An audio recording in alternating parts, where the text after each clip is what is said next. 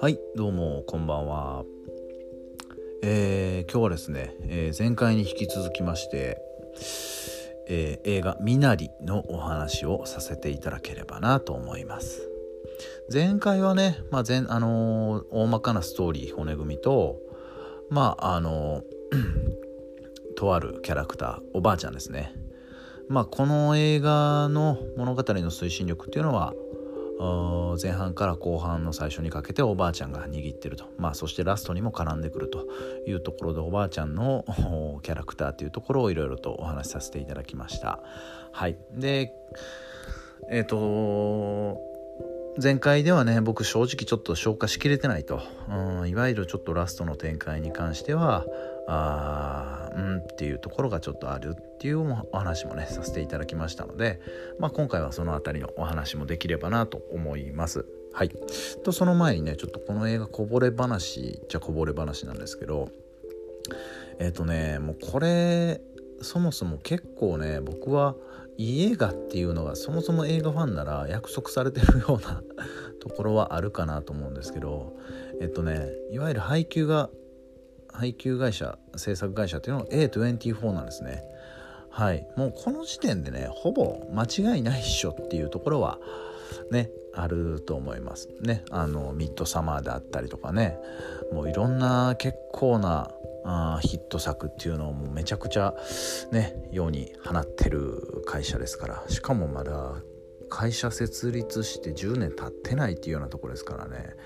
もう映画好きな方ならもう A24 っていうのはもうね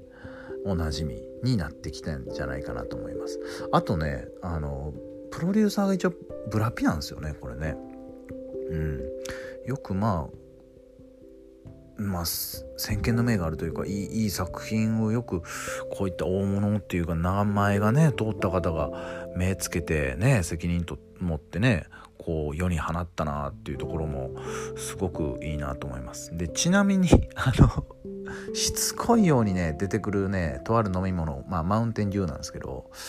あの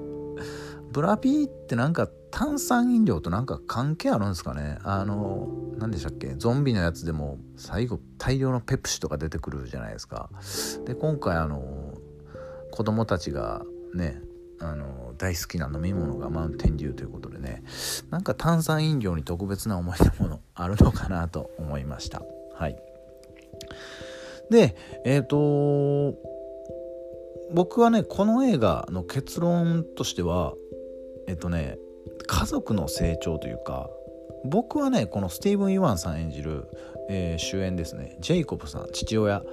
の成長になるのかなと思いました。はい。ラストのえっ、ー、とシーンもまあそういったところの成長したから、え、こういった流れになった結果になったっていうところが描かれてはいるんですけど、はいまあ、そこに関して僕はちょっとうんっていうところがあるので、うん、お話できればなと後ほどねお話できればなと思います。でえっとまあそれも置いといてですねこの映画に関しては僕まあ言ったらすごいねど素人のそこまで映画もね詳しくないし まあ一応趣味とは言えるぐらいは見てますけど僕みたいなですね一般のちょっとこう映画好きに毛が生えたようなやつでも一番説明しやすいというか批評しやすい作品なんじゃないかなと思います。あのー、例えばメタファー的なシーンとか意味合いっていうのもすごく分かりやすいんですよね。で何個も何個もこう出てくるわけでもないし深い考察があできる人が気づいてこう説明できるっていうものでもないんですよ。うんそういったところが結構分かりやすく出てるしでラストに起きる展開も、えーと、しっかり伏線として、えー、描かれてるもの。でしかも、えーと、下手くそなねこれ伏線ですせみたいな。これ皆さん注目しといてくださいよみたいなことではなくいわゆる日常生活で普通に使ってるもののあのアイテムっていうのがキーになってくると。なので非常に見やすい作品ではあると思います。見やすい作品ではある。あの非常に地味ですけどね。でえっ、ー、とそのジェイコブさんの成長どのように成長したのかっていうと要は僕は他者であったりとかあ人の考えっていうのを受け入れるっていうところにしっかり着地してるんじゃないかなと思うんですよね。あのー、例えばその奥様とまあ何でしょうねあれアルバイトになるのかな？いわゆるこうひよこのですねうんとオスとメスの選別をしてるんですよね。あのなんか工場みたいなとこに行ってですねあのトレイかなんかにひよこがあのおりましてですねこうひよこのケツの方をこう照らしてオスだったらこっちのカゴに入れるメスだったらこっちのカゴに入れると。で、えーと、物語の映画の中で、えー、セリフとしてあったのがオスはねどうなるかっていうと廃棄されるんですよ、まあ、つまり殺されるんですね。でメスだけその卵を産むために、えー、育てられるつまりここで、えー、いるものいらないものっていうのを選別してるんですね彼はね。それをあのひよこの選別っていう形、まあ、メタファーというところで、えー、描いてると、まあ、つまり、えーと、彼は自分が信じたもの自分に必要だと思わないものは全くのノー受け入れる体制が全くない人間なんですよね。うん、それがあのここのシーンで彼はこういう人間だっていうところはあの描かれてるんじゃないかなと思います。ねなんかあのアルバイトのおばちゃんにもね言われてましたよね彼すごく選別早いねみたいなね。うん、というところで、えーと、彼の、えー、表向きはねえっ、ー、とまあちょっと良きパパというか、まあ、ちょっと厳しめなパパでしっかり自分の夢のために一生懸命やるっていう一面もありつつでもその彼の本質としてあまり描かれはしないんだけどもそういったこう実は彼の奥底にある人間性っていうのをしっかりそこで描いているというところになります。はい、でそれを踏まえた上での、まあ、ラストシーン終盤のうんとある展開に、まあ、なっていくんですね。でえっとまあここからかなりのネタバレにはなるんですがあまあとある、うん、事件が起きましてですね、えー、それを経ての、うん、ラストになると。でえっと僕はですねこのとある事件に関しての展開であったりとかあそのきっかけとなることっていう部分はものすごくうまいなと思うんです。でその出るそのシーンになるタイミングとかね、うん、あのその前にしっかりこういよいよ家族が家族というかこの夫婦がいよいよもう最後の、うん、夫婦としてのちょっとこう決断めいたところに行くんですね。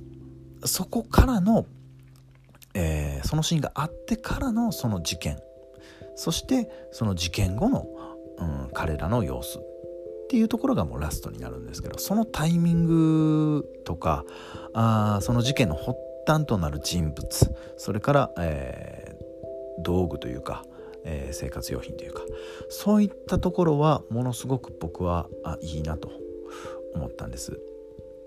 でねあのラストの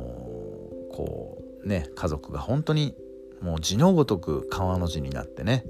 寝るシーンなんかもねしっかりあのさりげなくね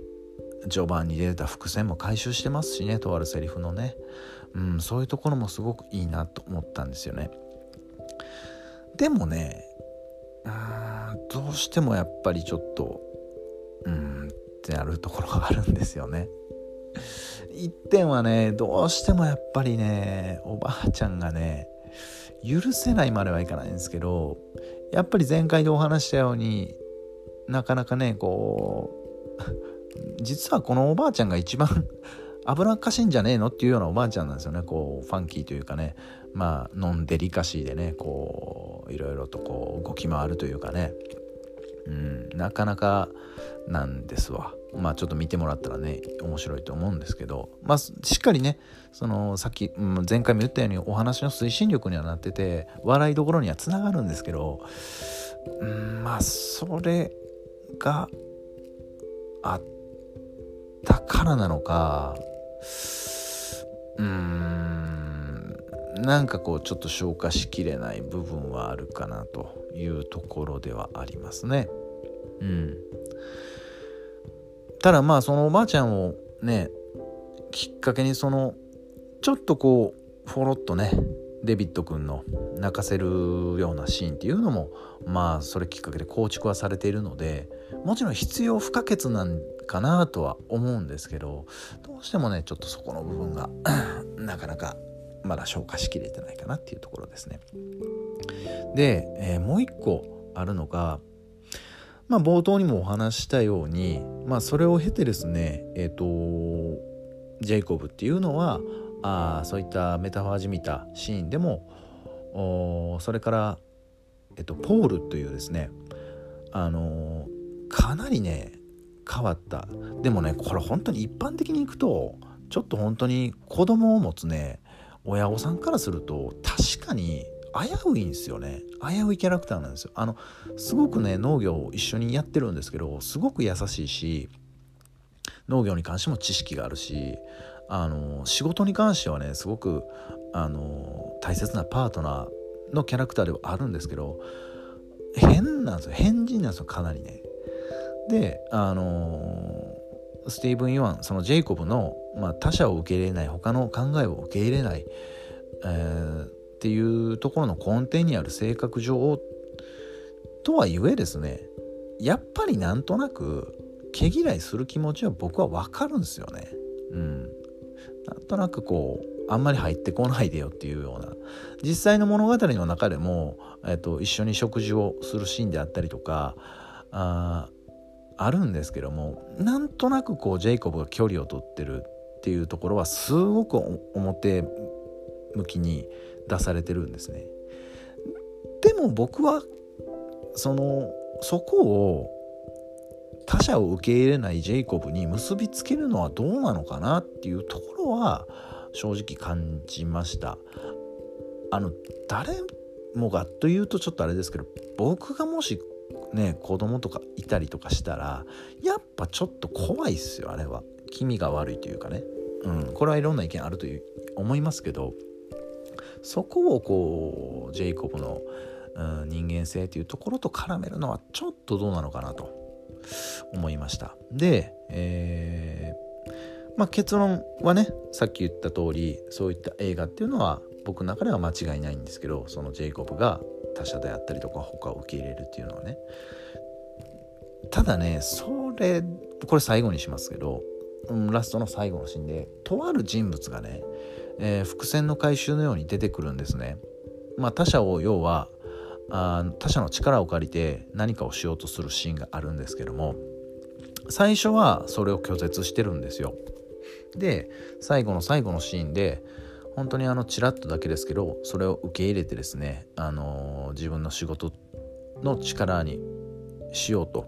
力を借りようとしてるシーンで、まあ、一応物語は終わるんですけど